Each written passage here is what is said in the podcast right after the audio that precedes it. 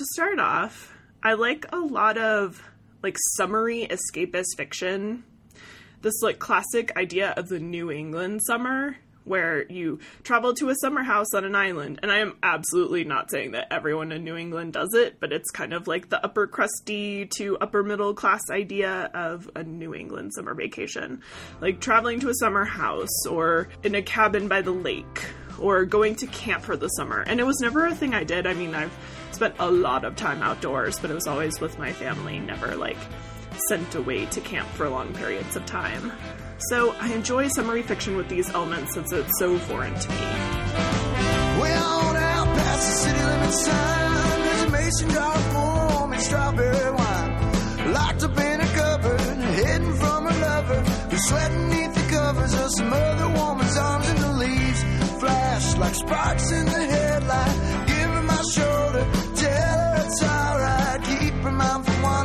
Somewhere else, and end up doing nothing on a Saturday night, and we dance. That's Till the Words Run Out by singer songwriter Josh Nolan off his album Fair City Lights, which you can purchase off iTunes and also find a link in our show notes. And the voice you heard before that was the host of the Indoors Women, who were not talking about Stand By Me, but they did briefly mention it as being now and then with dudes, which needs to immediately go on the 4K re release of this Rob Reiner classic. You should definitely check out their podcast as it kicked off our conversation today on not only Stand By Me, but our expectations for summer movie season and what has been lacking of late.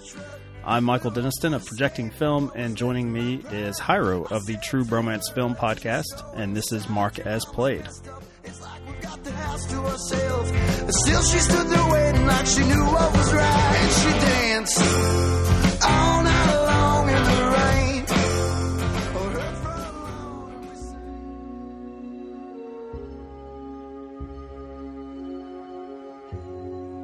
was 12 going on 13 the first time I saw a dead human being. It happened in the summer of 1959, a long time ago. But only if you measure in terms of years. I was living in a small town in Oregon called Castle Rock. There were only 1,281 people, but to me it was the whole world. All right, so Stand By Me. Uh, I have to admit, Hyro, that I like a lot of, uh, in particular, 80s classics. Uh, I, I had not seen this film, or at least if I had seen it, it had just been parts of it. So I'm I'm actually coming at this probably from the opposite point of view of most people, in that I don't have any particular nostalgia for this film, seeing it as a child, uh, nor do I have any particular nostalgia for uh, 80s classics, which a lot of our fellow podcasters share. And there are a lot of people who don't do movie podcasts have a great enthusiasm for because that sort of fits our age demographic. Uh, at least I think so. I don't know how old you are in particular, but I think I think you're in that 80s baby window, right? Yeah, I'm I'm right about there. Yeah, I, I, I liked how vague you were in your answer. Right about there somewhere. Could be 70s, Yeah, 60s. I'm getting to that point where uh, where it, it gets a little awkward, especially when you're dealing with uh, social media and podcasts and stuff, and everybody's in their teens and stuff like that, and I'm in here, you know, with my walker and my cane, Mm. trying to hang out with the young kids. So you know, I just you know, I'm right there in the in the 80s age, but uh, your ignoring of 80s classics is going to. Uh, to rile my my uh, co-host Barry, who I think only watches 80, 80s films. It, it- to me, it was a it was a rough decade uh, as far as films, and there are certain ones. I, I think the issue for for me is uh, I always mention on my other podcasts like the the TNT test, uh, and so a lot of these films just get that that replay uh, value. I don't know what sort of deals they have in the the secondary markets, but. I feel like I've seen Stand by Me, but actually having watched it, I realized no, I had not. I like there are certain highlights, like the the sort of the train sequence, uh, the boys trying to avoid uh, death. But uh, other than that, I, I didn't really know the the story too well. Other than it's a Stephen King film that he's actually proud of, which I guess are few and far between. So, uh, what's your experience with Stand by Me? Um, so I tweeted out when I started watching this again is that I think the last time that I saw this, I was the age of the kids in the in the film. It's been a very very long time since I saw it, but I do have fond memories of it, and I think that those memories are interesting when we're discussing this film, and if we even talk t- touch on the nostalgia aspect of it, is the perception, how we perceive the film, viewing it from a child's perspective, and then how we we perceive the film or how we connect with the film now that we're adults. I mean, uh, for me, I have kids and such, so I, I do see it a little bit different. Uh, looking back at that time of my life, but also, you know, at a time when America is being sort of idealized, or, or American youth is being idealized the way it is in this film. You know, the the very outdoorsy kids doing things when, uh, you know, your parents would say, "Okay, go play for the whole day," and and, and you know, you'd be gone from sunrise to sunset or whatever. Whereas now, I mean, you can't do that at all. You'll end up, uh, you know, abducted or something or something or other. You know, that doesn't happen these as much these days. At least not in my neck of the woods. But yeah, I, I it's been a long time since I've seen it, so it was like coming at it new because I do have different perspective. I'm looking at it from more of uh, the old man's point of view versus the young point, the young guy's point of view. But um, yeah, that, Saying that you're Richard Dreyfuss, you're you're a dead ringer Yes. for him. I, I get you. Yeah, yeah, I, I am complete with the squirrely voice and the uh, and the hatred of sh- the love of sharks. God, that's insulting. I saw that. I met that guy in person once, and he's not a good-looking man. I I can't. Uh, you know, I don't have your your Mike Tyson. Uh, no, it's OJ Simpson. I'm, I'm getting my uh, my fellow uh, celebrity criminals wrong. I don't I don't have uh, golfing buddies like you. I don't wanna with brag, but I've met them both. So, no, Mike Tyson and uh, O.J. Simpson. Yeah, and, and Richard. Dreyfuss, apparently uh, the trifecta, Yes. the, the the holy trinity there. Um, I thought, you know, honestly, bringing up Richard Dreyfuss, I thought I was going to have some issues with it because uh, you just pointed out looking back at something from an old man's perspective, and you know, I don't really like the the bookend structure of this film because it's clearly going to be looking at something uh, with rose-colored glasses, and I, I think I feel like it's one of those things that even though the, the times have changed, uh, it's trying to tell a story that everyone probably has at least one of these type of stories. Uh, they have one sort of you know little adventure or something they've built up in their mind with their their old friends, and you know sometimes those things work, but other times you know it's just something that is so personal to the the author, the creator, or the person telling the story that it doesn't hold that much interest to the person, you know, the the audience here. And I have to admit it, you know, I don't think the film really did hold my attention that much. Like I don't, but it's interesting, like because it's it's something that really is just performance based. I think, in particular, the the child actors here are, are great. Uh, River Phoenix, in particular, uh, I think is is awesome. And it was a little bit depressing watching watching him. And you know, if you had seen it when the film came out, um, back in the, the the summer of was it 85, 86 This came out Eighty-six. It came out. yeah you would think, okay, this this kid's going to become a, a giant movie star. So that that was a little, it was tinged with a little bit of sadness there that uh, obviously the film could not have predicted and was not intentional. But it is it is obviously meandering. You know, it's it's these kids that are just trying to get into something, uh, and a little bit of it is forced. Certainly, like it's it's got that that idea that this is just an average day, but they're each going to uh, express things that they had not previously expressed to their friends. They're going to reveal Right. things about each other, and sometimes I think sometimes that works, and then sometimes you feel like okay, now it's this kid's turn to to have his moment of catharsis, uh, and It it's just totally like a.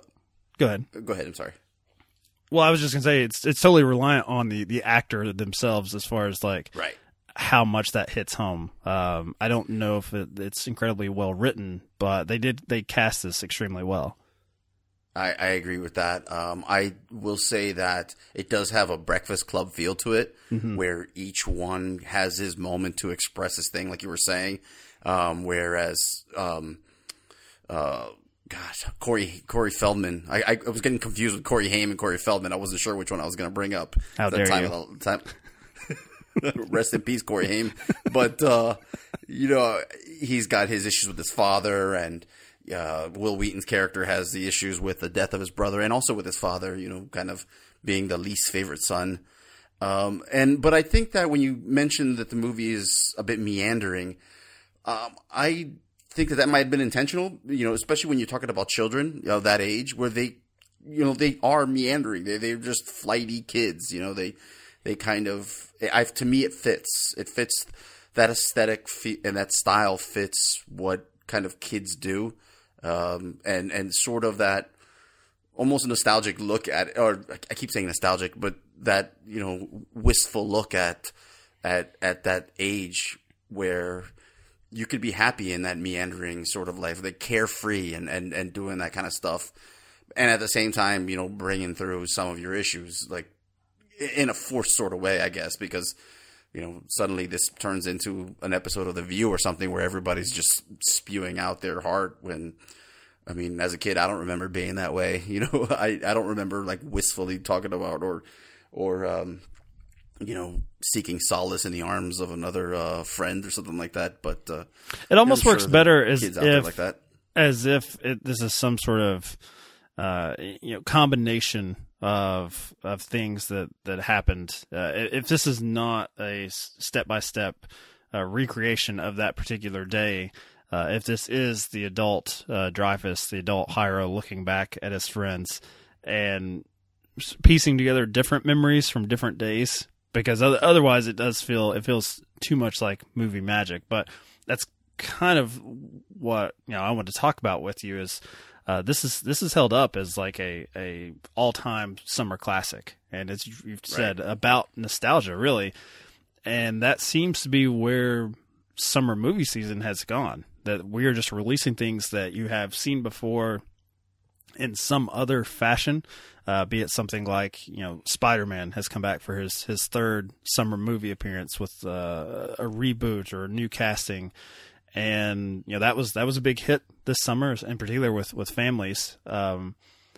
is you know is that where we are with with summer movies now that you know we're not going to have a Stand by Me, which is about nostalgia, but it is its own thing, and instead going to have properties that we have seen before, and it's just going to trigger those memories of you know seeing Spider-Man with um your old buddy or, or getting to introduce it to your children. As a father, where where do you stand on summer movie season being so close as far as regurgitating those properties? Well, in my parenthood, I use summer movie season as uh, as a break from reality, where I could just plop the kids down in front of the next Minions movie, Minions Six, and for two So you're the hours problem, be able to is play what you're on saying. my phone. yeah, yeah, I can play on my phone this- for two hours and quiet. This, this national nightmare. Um, so you know, it's interesting you, you that we're talking about this. Um, you know, I was listening to uh to a podcast from uh, Podstalgic where uh, Peter, our good friend, he had on a guest uh, Gerald of the Two Ps on a podcast, and he went into a a a very kind of nostalgic look at this movie. I mean, he holds it up as one of his like top five of all time. it's inter- it's interesting that you say that though because one of the things I love about movies like Stand by Me, Stand by Me is probably in, first of all I should tell everyone it's probably like in my top ten of all time. Um, just one of my most favorite. It was one of the first movies that when I was actually twelve or thirteen, I was I want to say I was twelve when I saw it for the first time. That's when I really started caring about movies, and it was one of those first ones that I that I saw during that point in my life. But you were mentioning your son, and what I love about movies like this, my son's almost four. Um, But Stand by Me, uh, The Sandlot, for example, um, maybe The Goonies. Like I can't wait till he's old enough to really like enjoy those films, and I get to show those to him and kind of introduce those to him. Um, I feel like those three in particular really kind of stand the test of time. Also, they they play just as well today as they did in the '80s, and uh, I know Sandlot was late '90s, but um, so it's interesting that you say that because I can't wait like another maybe nine, ten years, and I'm gonna be like, all right, son, we're having a movie marathon with all these coming of age films, you know. So Stand by Me will definitely be on the top of the list when that rolls around. And the thing that kind of uh, piqued my interest was that he was saying that he wanted to show this to his kids when his kids got of the right age, and I, I, I- could see his point of view, but at the same time, as from you're asking me about my parenthood aspect, I don't know if I would do that because I don't think that this would re- really relate to kids as well as it does an adult. I mean, I understand the point of view of nostalgia that came in the 80s and he probably grew up with the film, but I think that he's, it, from what it sounded like in the conversation, he, it sounded like he was going with, he- sees like life lessons in this movie or things that the kids would enjoy. And, and while I, I, I, I, I very much admire that and I, I, I kind of appreciate that, that aspect of nostalgia, there's the flip side of nostalgia that you're talking about where, you know, the film movie season and all that stuff is built on, on preying on nostalgia. Like it's been bastardized and morphed and that's kind of where we're at. And, I'm pretty outspoken about being frustrated with that within uh, the movie cycle. Um, you brought up the obvious examples of the comic book movies and then things of that nature, but we've also got books, you know, the Harry Potter series and, you know, it is coming out, uh, uh, another Stephen King joint, much as like, uh, Stand By Me is. I'm glad you Um, brought that up eh, because when, what you were just saying, I was thinking about it, and it feels like, from what I know of it, because we're recording this, uh, at least in the states, I think the the day of its release, or it comes out, you know, tonight at seven, and I've read that they've updated the uh, the timeline to be an '80s movie.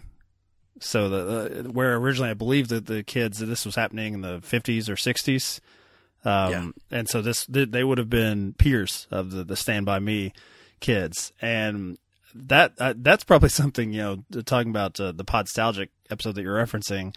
Uh, where I would think the kids, if they want to see something, they would probably gravitate towards it over Stand by Me. Like if if given their the choice, and obviously it is a scary movie, and this Stand by Me is a little bit weepy.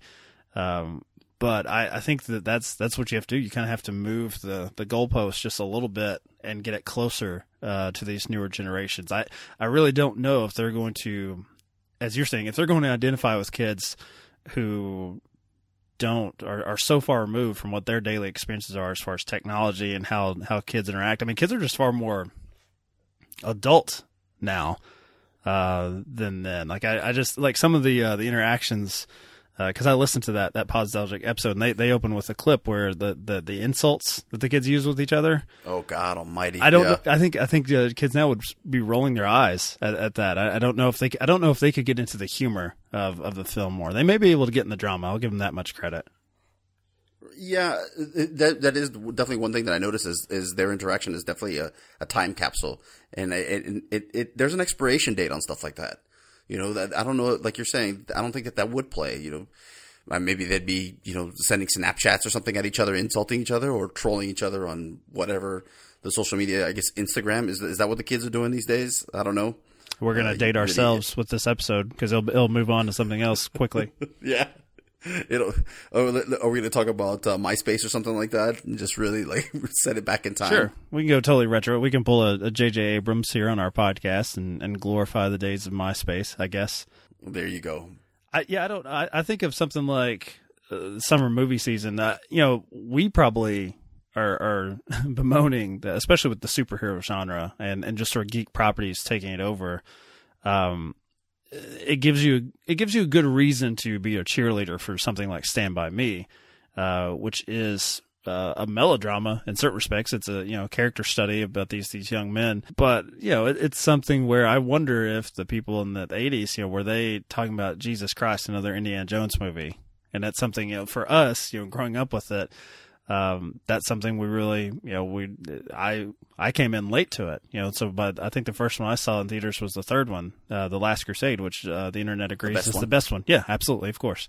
Absolutely. Um, but uh, you know, it, it's hard to to put yourself back in that place where uh, there were probably people coming into the '80s saying like the the '70s were so great and this is all shit now. Look at this. Look at what Star Wars and Jaws has done to the film industry.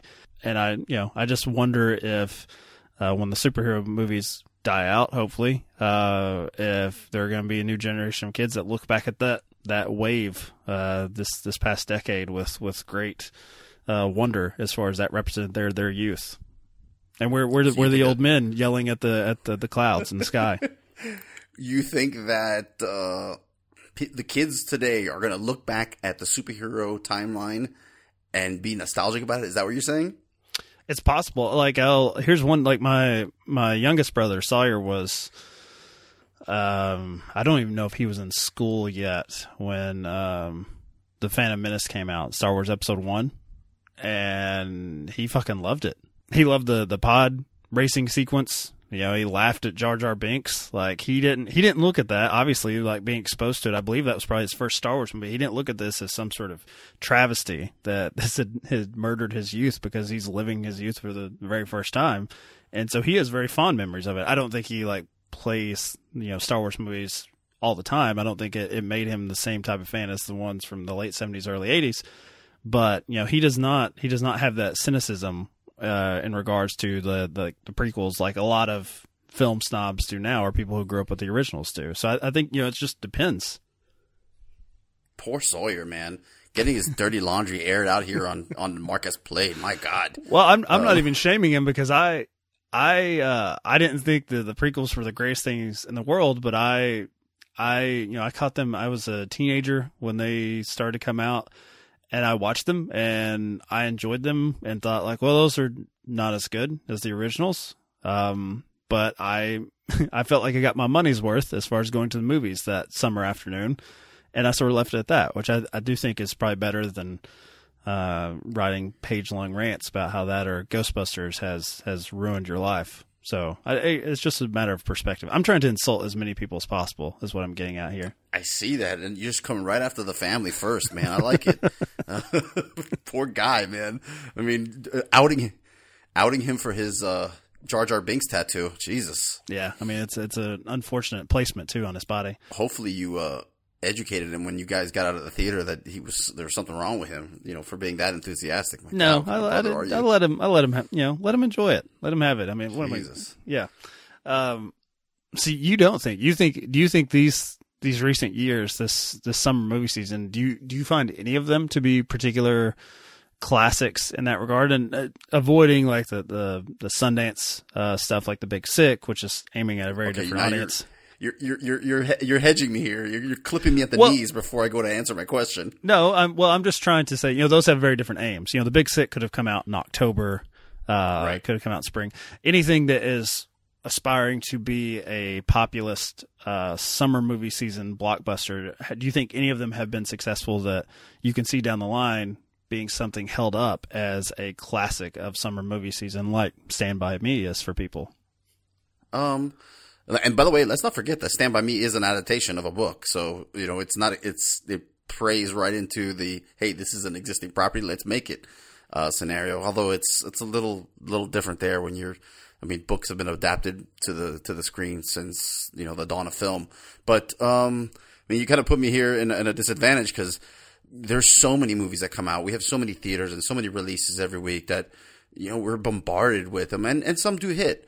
Um, you know what? I think John Wick will be looked back on in uh, in high esteem. You know, especially from a a cult perspective, because I, I don't think I've run into a person that can actively say that they dislike John Wick, but I have run into a lot of people that absolutely love it. And you know, even though you know people aren't turning out in droves for it like they are for the Marvel films or for the DC properties.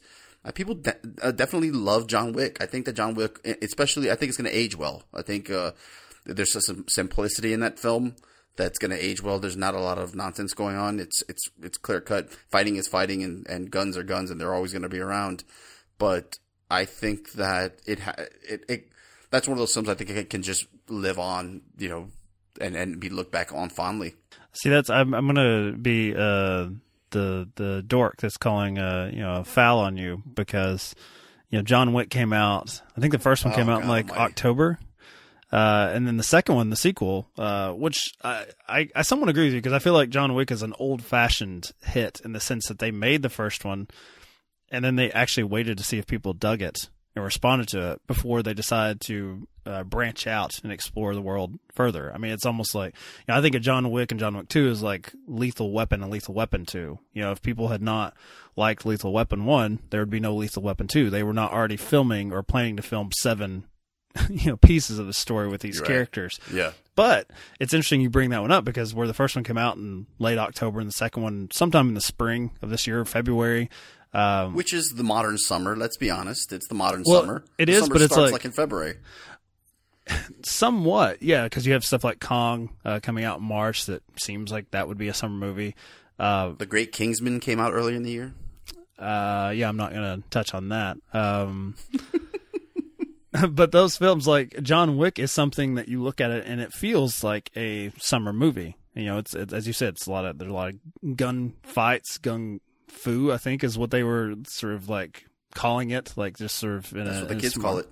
Yeah, and but that was something that they clearly uh, did not feel comfortable releasing at least the first one in the midst of summer movie season, where you would expect those type of action properties to hit. Because as you you kind of got into a Stand by Me, it was not a particular IP that people would have been aware of. you know, John Wick had to grow based on word of mouth and people going to see it and telling other people to watch it and people discovering on video or iTunes or what have you. And so uh, it is a bit depressing. And I'm trying to think of something that came out this past summer that had that sort of natural spark. And I, I don't know if there was one that, that got that particular response that was that big. I know Dunkirk was actually was a really big hit, bigger than I had anticipated for being a war movie, but that still had, in some respects, it's still the Nolan name that sort of propped it up. But yeah, I don't I don't know if there was just a sort of what I would consider an, a throwback action movie uh, without being based on a comic book or a previous property that that that blew up in that way. And I guess it's just because they're scared to compete with the you know Yeah. during the summer months. It- well, the dollar does drive everything, right? So, I mean, these are safe bets or safer bets, even though, um, as you kind of gleefully r- remind us very often, that a lot of sequels kind of dropped the ball this year, like just fell fell to the wayside. Um, the, did the War for the Planet of the Apes thing make a lot of money? I don't know. Uh, I think it dropped off dramatically from the uh, previous previous two. So I, there were there were a lot of you know Transformers finally fell. Um, so yeah, there was only there were a lot of swing them and misses here. of or something. Yeah.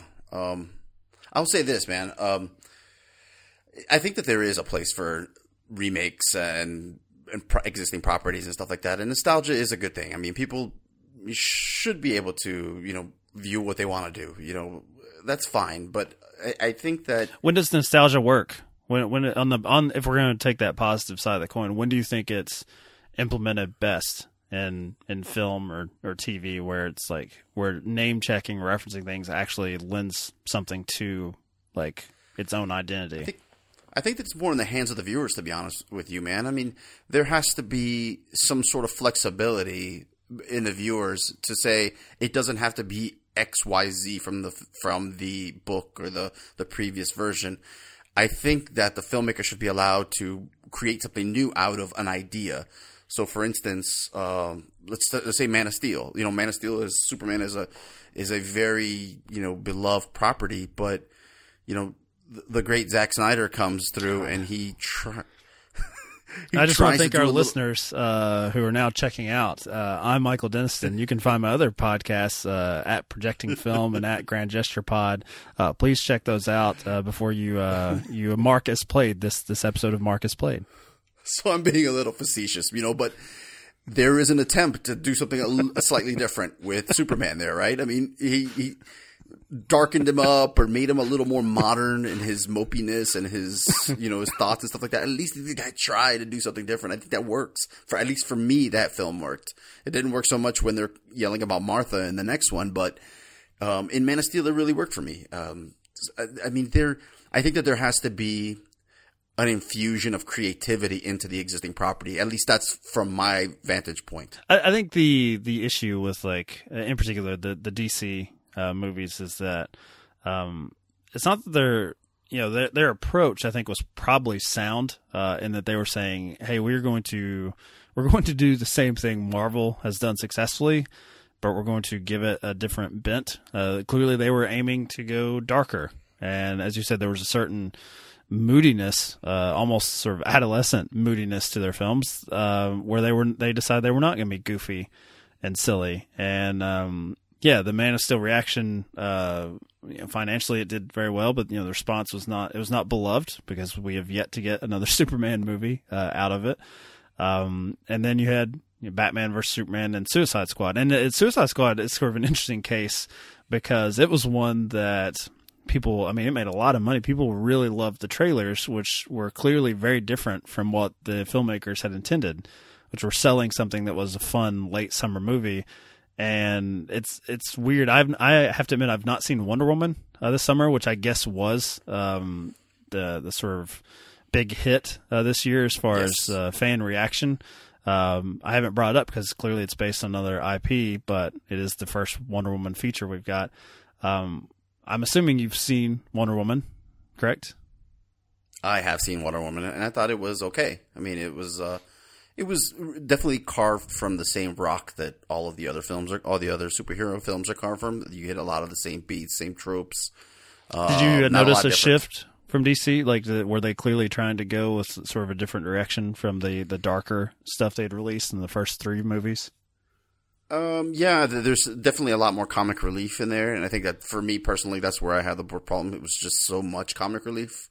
Um, they in, in, injected this character of Ewen Bremner uh, from Trainspotting, dude, and he's just all over the place, and it just doesn't fit. I mean, I'm all for some levity, but there, it's just I think I think it was just injected poorly there, and it just it, it becomes a little tedious in my opinion. But the movie's pretty, the movie's okay. It's it's not a bad film, but I do see the difference. I, I do see them at least in that film trying to go in a in a lighter fashion. I, I just wanted on the record that you're a huge Man of Steel fan and uh, a hater of Wonder Woman. So, do you want to pimp out your podcast before we move on? Actually, I have a question for you before we move on.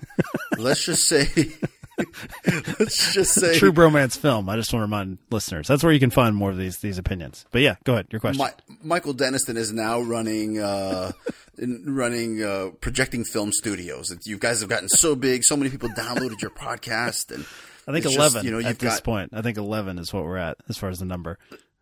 you, you've got uh, uh, Chris Maynard up in the in, in the office, sitting there like Boss Hog with his hat on, uh, like a big plate of fried foods in front of him, saying, uh, "Yeah, well, I'll authorize any movie."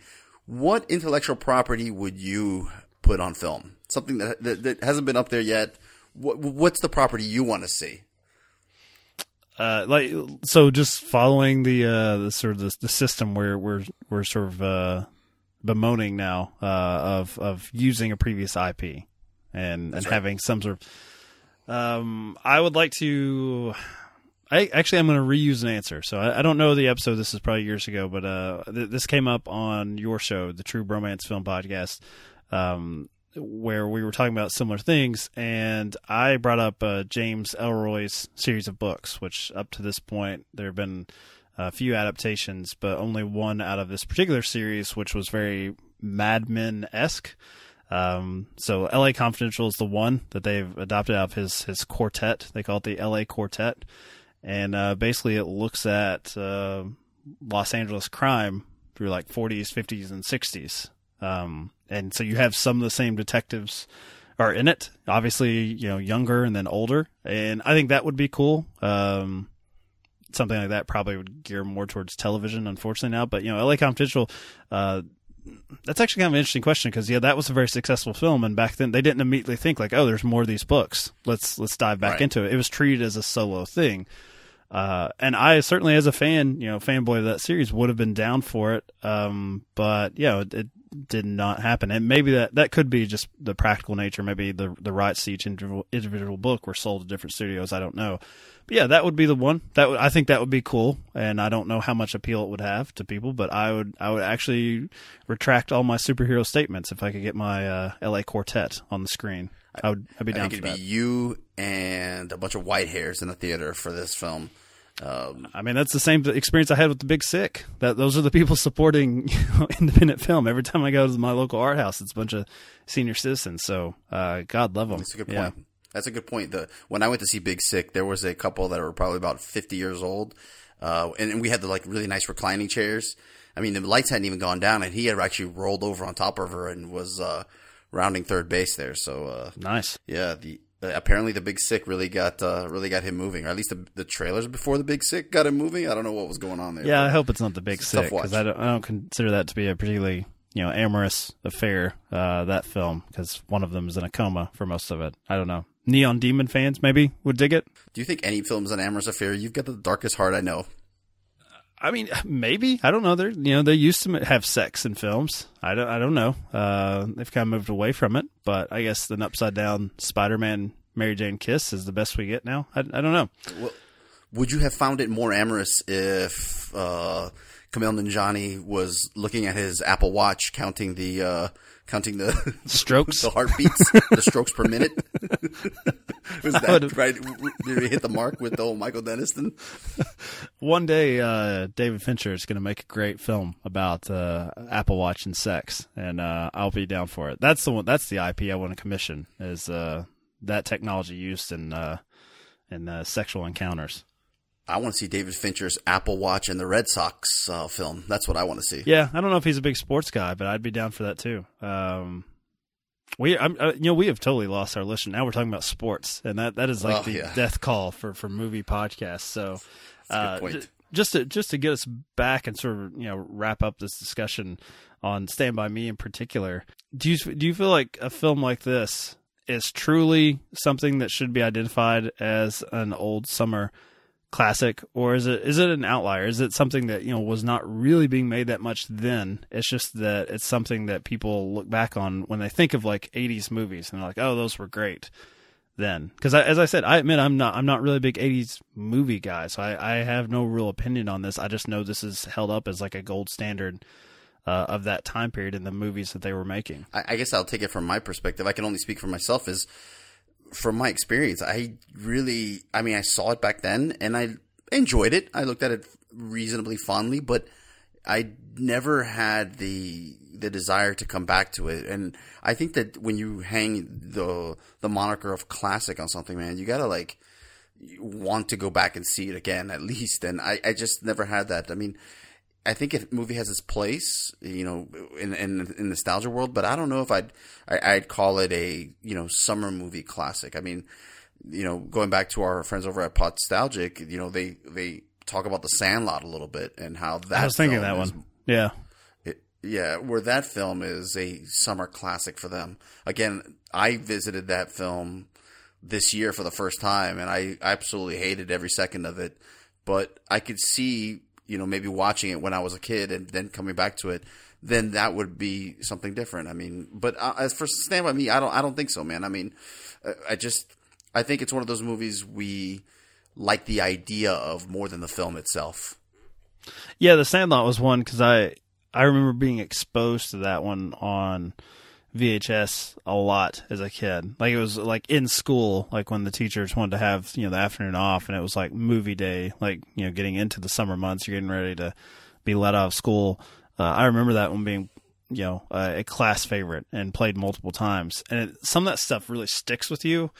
Uh, and as you said, it's it's just the I remember this uh, is really what's working in your brain more than I enjoyed this.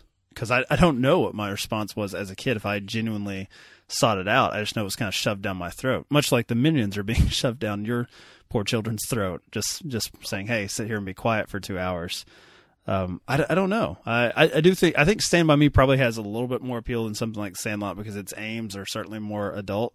But I was I was looking at some of the initial you know the initial reviews for it were not uh, glowing. Uh, it was a, a box office hit, but you know some people really took Reiner to task for it being, you know, sort of um, overly dramatized and and those some somewhat after school special beats that he hits. But I also think that he that's probably that's Stephen King too. If you've read any of his stuff, he he seems to really um, glorify like in particular the childhood emotions and the and those memories that come back to him that particular time in his life. So um, I don't know, but yeah, Stand by Me or Sandlot and Stand by Me are kind of good comparison points in that that regard because I don't I don't know if an adult now could just pick up something like The Sandlot and be like, hey, this is a good movie. Stand by Me, No, maybe I could I could see it because it definitely has it gear it leans itself to a more adult perspective.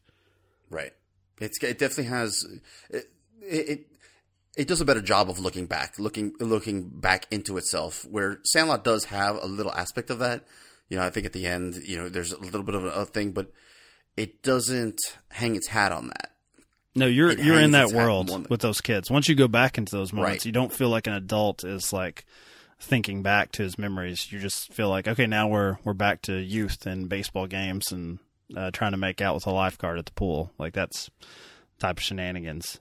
Um, Yeah, exactly.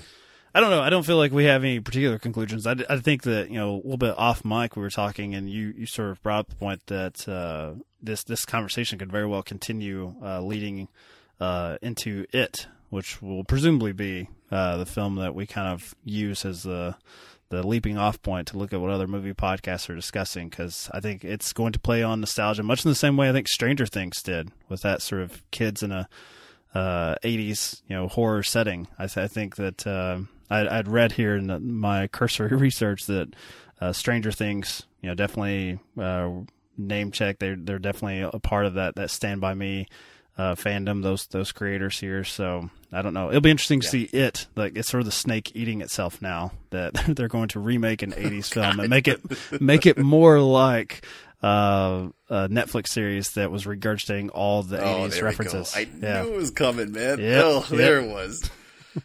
As you can tell, I'm I'm really excited to see it tonight with that on the brain. Oh. Just, um, I think what this podcast is going to do is it's going to make people less interested in seeing movies, which I think that's really the point of movie podcasts, right? You've just you've heard enough We'll, of it. we'll pep it up in the future episodes, or maybe some of the other co-hosts will, will jump in and be a little more positive towards film. I'll say this about it, man. I'm the target audience for sure on this. Just to kind of touch back on nostalgia, I read the book like three times as a kid, um, and I watched the movie, and I, I, at the time I thought it was pretty good.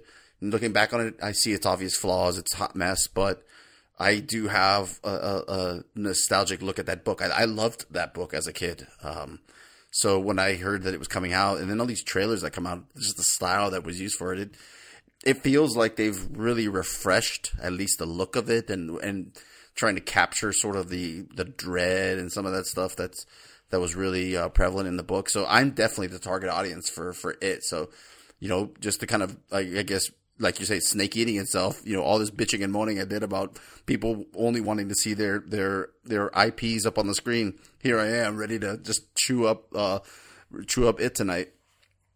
you know, the snake eating itself would not be a bad podcast logo for this this Mark as Played because that's that's exactly what we're doing with our our format here. That's a good idea. We yeah. are we are no better, um, obviously, uh, but you've made it uh, this far into the discussion. You already know that. So uh, before we leave off, uh, Hyro, you want to tell people, uh, you know, your main podcast where you can normally be found, other than uh, on Mark as Played as part of the the negative pair of co-hosts that you and I represent. the, the, the two grumpy old men at Yeah. the top of the Muppets uh, Yep. balcony just yelling and spewing hate. Um, yeah, I'm uh, the best half of the True Romance Film podcast on uh, most days. I uh, you can find us at True Romance. If you Google that, it'll come up. It'll you know we're on all your players, iTunes, Stitcher, all that nonsense. But uh, True Romance Film podcast, uh, you can find us on the Google. And I'm uh, on projecting film as uh, one half. It's a, a, basically a Diet Coke version of a previous podcast I did called War Machine versus Warhorse.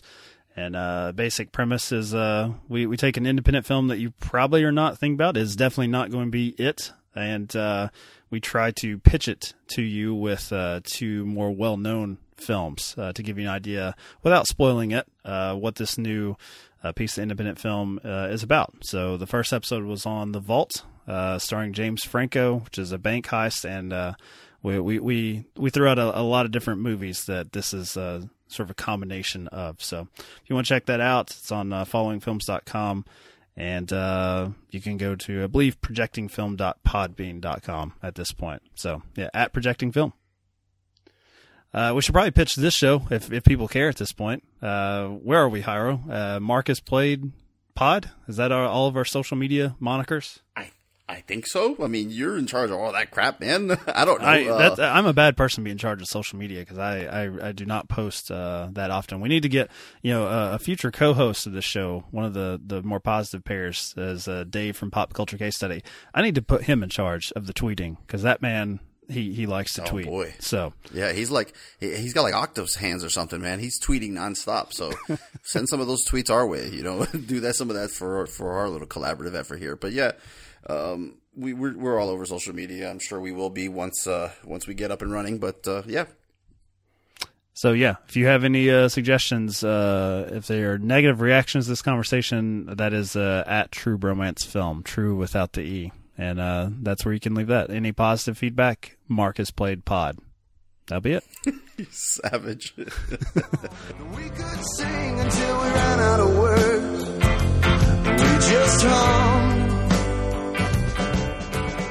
Talking a little bit about the sort of summer freedom and friendship angle, and um, I just wanted to mention like one movie that kind of embodies the like this is how we were when we were kids in the summer and adventuring, and that's now and then, which is an awesome movie where it's like women meet up as adults and they flash back to their childhood summer, and it's incredibly entertaining and it has a lot of really famous actresses in it both playing the leads as adults and the leads as children, and it's endlessly entertaining. So highly recommend that one.